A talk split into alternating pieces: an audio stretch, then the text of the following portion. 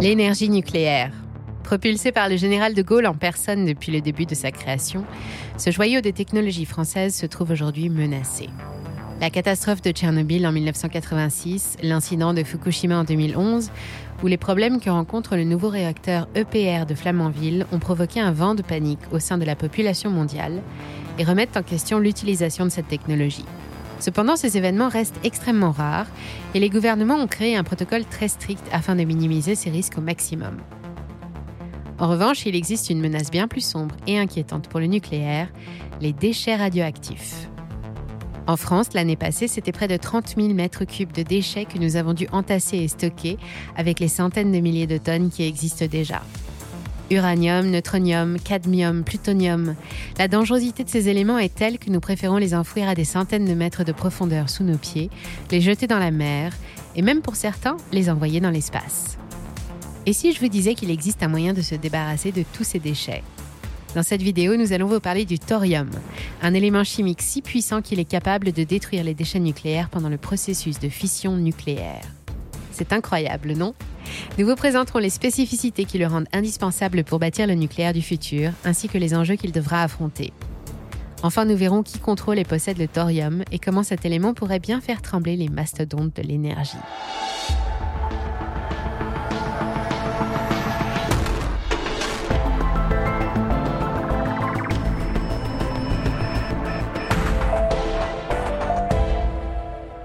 Urgence climatique et nécessité de se débarrasser des déchets nucléaires.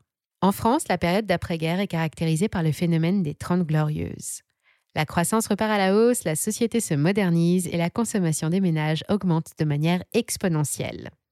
Ce mode de vie consumériste provoque une forte augmentation des besoins énergétiques. Si certains économistes parlent de croissance miraculeuse, d'autres utilisent le terme de trente ravageuses et préfèrent dénoncer le désastre écologique induit par cette transformation de notre société. La France, pauvre en ressources fossiles, doit trouver un moyen de subvenir aux besoins énergétiques de sa population, et c'est la naissance du nucléaire civil. Très rapidement, dès janvier 1956, le pays s'impose comme le leader de l'Europe de l'Ouest avec l'ouverture du site nucléaire de Marcoule. L'expérience est un succès et la technologie atomique se développe à une vitesse exponentielle. Cependant, dans les années 70, le gouvernement français doit faire face à deux problèmes majeurs. Les besoins énergétiques de la population suivent également une croissance exponentielle, et les centrales déjà existantes ne parviennent plus à suivre ce rythme effréné. Le second problème relevé par le gouvernement Pompidou est le fait que la quantité de ressources en uranium sur Terre est limitée. Pour rappel, selon la World Nuclear Association, 41% de la demande en uranium est satisfaite par un seul pays, le Kazakhstan. L'Australie arrive en deuxième position avec 13% de la production mondiale d'uranium et est suivie par le Canada avec 8% de la production mondiale. Les 40% restants sont répartis entre quelques pays tels les États-Unis, la Chine, la Russie, l'Ukraine, la Namibie ou encore le Niger. La France, pour faire fonctionner ses 56 réacteurs nucléaires en service, a besoin de près de 8000 tonnes d'uranium chaque année. Avec des réacteurs de plus en plus puissants, on épuise rapidement cette ressource. Le thorium, lui, est quatre fois plus abondant sur notre planète que l'uranium, et c'est également pour cette raison qu'il mérite notre intérêt. Avant de rentrer dans le vif du sujet et d'expliquer les multiples avantages de l'utilisation de ce dernier, faisons un petit détour historique. Le thorium a été découvert sous forme de minéral noir sur l'île de Lovoy en Norvège par un prêtre norvégien minéralogiste. Après analyse, c'est finalement le chimiste suédois Jons Jacob Berzelius, un des pères fondateurs de la chimie moderne, qui pour la première fois en 1829 réussit à isoler le thorium comme élément. Subjugué par la puissance de ce minéral, il décide de lui donner le nom de thorium en référence au dieu scandinave du tonnerre, Thor. Près de 40 ans plus tard, la physicienne Marie Curie en démontre la radioactivité dans le cadre de ses travaux sur les radiations. Mais en quoi ce nouvel élément peut-il changer la donne en matière d'énergie nucléaire? La technologie de nos centrales est-elle suffisante pour abriter la puissance du thorium? Actuellement en France, nous déployons la troisième génération de réacteurs nucléaires que vous connaissez sûrement mieux sous le nom d'EPR pour European Pressurized Reactor.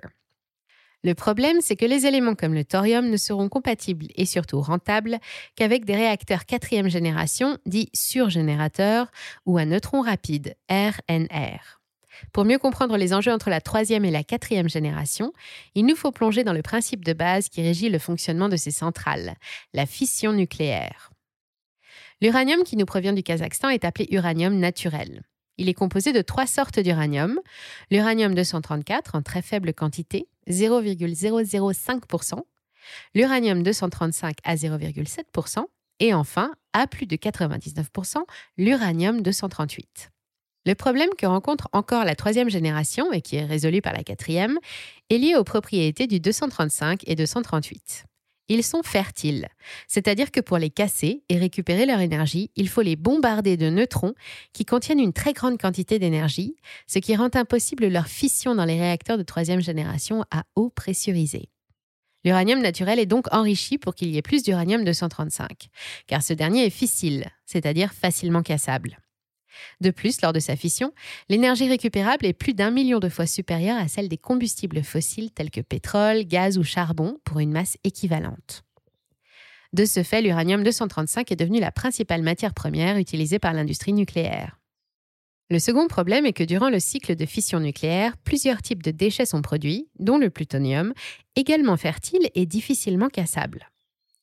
Ce plutonium est très longtemps radioactif et ne peut pas être utilisé pour produire de l'énergie. En plus de cela, on doit le recycler, ce qui en fait un déchet. Dans un réacteur de quatrième génération, on peut introduire tous les éléments que l'on veut, fissiles ou fertiles. Le seul inconvénient est qu'il consomme beaucoup plus de matières premières. C'est pour cela que nous avons besoin du thorium. En plus de sa surabondance à l'état naturel, le cycle de fission nucléaire, avec l'utilisation du thorium, permet de réduire très fortement la durée de vie des déchets nucléaires en utilisant le principe de transmutation. Oui, vous avez bien entendu la transmutation. Il ne s'agit pas ici d'alchimie pour la transformation du plomb en or, mais simplement de transformer les éléments rejetés par les centrales en d'autres éléments dont la durée de vie radioactive est bien moins élevée. Pour certains éléments, cette durée pourrait même être divisée par 1000. En résumé, le thorium est beaucoup plus abondant sur le globe que son petit frère, l'uranium. Les ressources sont également mieux réparties à travers les différentes zones géographiques du monde, ce qui assurerait un prix plus compétitif que celui de l'uranium, coté actuellement au prix de 46 dollars au New York Mercantile Exchange, le NYMEX. En France, par exemple, une enquête menée dans les années 90 par un chercheur du CNRS a permis de démontrer l'existence de réserves importantes de thorium en Bretagne. Enfin, les deux derniers avantages du matériau démontrent son aspect sécuritaire la quantité de déchets produits à la fois moins importante et moins radioactive permettrait de réduire l'impact du nucléaire sur la nature ainsi que sur la biodiversité. Enfin, le thorium peut être exploité à l'état liquide, ce qui permet d'avoir une meilleure sécurité si un incident majeur venait à perturber le fonctionnement de la centrale. Toutes ces caractéristiques font de lui le futur leader de l'énergie nucléaire, mais préparez-vous car vous n'êtes pas au bout de vos surprises. En plus des applications nucléaires du thorium qui pourraient se développer massivement dans les décennies à venir, ce qui fait de lui une véritable pépite, c'est avant tout ses propriétés physiques et chimiques. Le métal blanc ne servirait pas uniquement à l'industrie nucléaire, mais dans bien d'autres domaines. Laissez-moi vous en citer quelques-uns. Le verre, servant à la fabrication de lentilles de précision pour les appareils photo et les appareils scientifiques, contenait autrefois de l'oxyde de thorium, car il permet d'avoir un indice de réfraction élevé et une faible dispersion de la lumière. Ces caractéristiques favorisent ainsi une lutte contre le phénomène d'aberration optique, ou plus simplement le flou et la déformation de ce que notre œil perçoit. Aujourd'hui remplacé par l'oxyde de lantane à cause de sa radioactivité, le thorium a néanmoins fortement participé au développement de cette industrie. Le dioxyde de thorium sert également dans l'industrie métallurgique et dans l'ingénierie grâce à une caractéristique unique en son genre, son point de fusion, 3390 degrés. C'est le point de fusion le plus élevé de tous les oxydes sur Terre. De nos jours, seuls des éléments tels que le tungstène ou le carbone sont capables d'égaler cette température. Cette caractéristique unique au monde permet son utilisation en tant que matériau réfractaire. Ces matériaux permettent de contenir une source de chaleur très élevée, ce qui permet l'exploitation et la transformation de minerais tels que le fer, le cuivre ou le bauxite, permettant de fabriquer de l'aluminium nécessaire au développement de notre société. Qui s'intéresse au thorium et comment investir dedans? Vous l'avez compris, son utilisation est révolutionnaire et infinie, et vous n'êtes pas les seuls à vous y intéresser. En 2006, Bill Gates fonde TerraPower, dans le but d'accélérer la recherche dans le domaine du nucléaire et favoriser la sortie des énergies fossiles, le quatrième homme le plus riche au monde a pour ambition de construire son propre réacteur de quatrième génération. Dès 2016, en plus de partenariats conclus avec plusieurs universités américaines de renom, le département de l'énergie américain annonce allouer 40 millions de dollars pour le développement du projet TerraPower.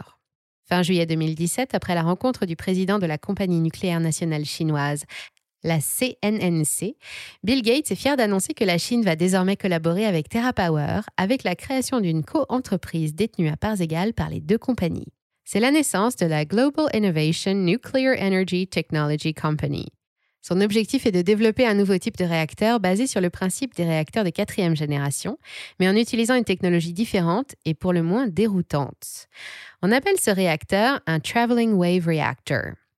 Le principe de fonctionnement reposerait sur la conversion d'isotopes fertiles en isotopes fissiles en utilisant le principe de transmutation nucléaire. Bien que la technologie ait été imaginée dans les années 1950 par des scientifiques russes, jamais personne n'aurait imaginé son développement réel, et pourtant c'est ce que fait Bill Gates. Plus récemment, en janvier 2022, c'est l'Agence japonaise de l'énergie atomique et le groupe nippon Mitsubishi Heavy Industries qui ont annoncé avoir signé un accord avec le géant TerraPower dans le cadre du développement d'un réacteur nucléaire à neutrons rapides aux États-Unis. Décidément, Bill Gates n'a pas fini de nous surprendre. Eh bien, en réalité, cela n'a rien de surprenant pour lui. L'homme n'a pas hésité à affirmer publiquement que, selon lui, les politiques d'investissement pour atteindre le 100% renouvelable d'ici à 2050 sont vouées à l'échec et que la quantité massive de liquidités injectées dans ces projets devrait être allouée à la recherche et au développement des réacteurs de quatrième génération. Des pays utilisent déjà cette technologie, tels que la Russie, avec les réacteurs BN600 et BN800, la Chine, les États-Unis, le Canada ou encore la Belgique avec le projet MIRA. En 2019, le président Emmanuel Macron prend la décision ferme d'abandonner le projet d'un réacteur de quatrième génération en France, Astrid. C'est un coup dur pour la filière atomique française, d'autant plus que ce n'était pas la première fois que nous assistions à cela. Dans les années 70, suite à des tensions sur le marché d'approvisionnement en uranium et à l'augmentation exponentielle de la consommation en électricité des ménages, la France décide de lancer la construction de Superphénix, le premier surgénérateur au monde. Avec 20 ans d'avance technologique sur ses concurrents, la France met en service en 1984 le réacteur nucléaire le plus puissant jamais construit par l'homme. Cependant, à la suite d'une série de problèmes et une forte opposition de l'opinion publique, Superphénix est contraint à l'arrêt définitif en 1997. Près de 15 ans plus tard, le commissariat à l'énergie atomique retente sa chance avec le lancement d'Astrid, un réacteur de quatrième génération. Pourtant, en 2019, les problèmes rencontrés par la construction des réacteurs à eau pressurisée EPR de troisième génération, tels que celui de Flamanville, justifient l'arrêt du projet Astrid, marquant la mort de l'exploitation des réacteurs surgénérateurs en France. Le CEA a par ailleurs publié un communiqué dans lequel il annonce que le développement de projets de ce type n'aurait pas lieu avant 2050. D'un autre côté, la Chine, les États-Unis et l'Europe, avec le projet ITER, font des avancées majeures dans le domaine de la fusion nucléaire et des réacteurs tokamak. Alors, qu'en pensez-vous? Dans une période de tensions géopolitiques comme celle que nous traversons et où l'indépendance énergétique est une nécessité, quels choix devrions-nous mener à l'avenir pour assurer un futur sain et prospère? Merci d'avoir suivi cet épisode jusqu'au bout. Si ça vous a plu, on compte sur vous pour le partager autour de vous, laisser un like ou une bonne note et vous abonner pour être informé des prochaines sorties. Et moi, je vous dis à très bientôt sur Money Radar.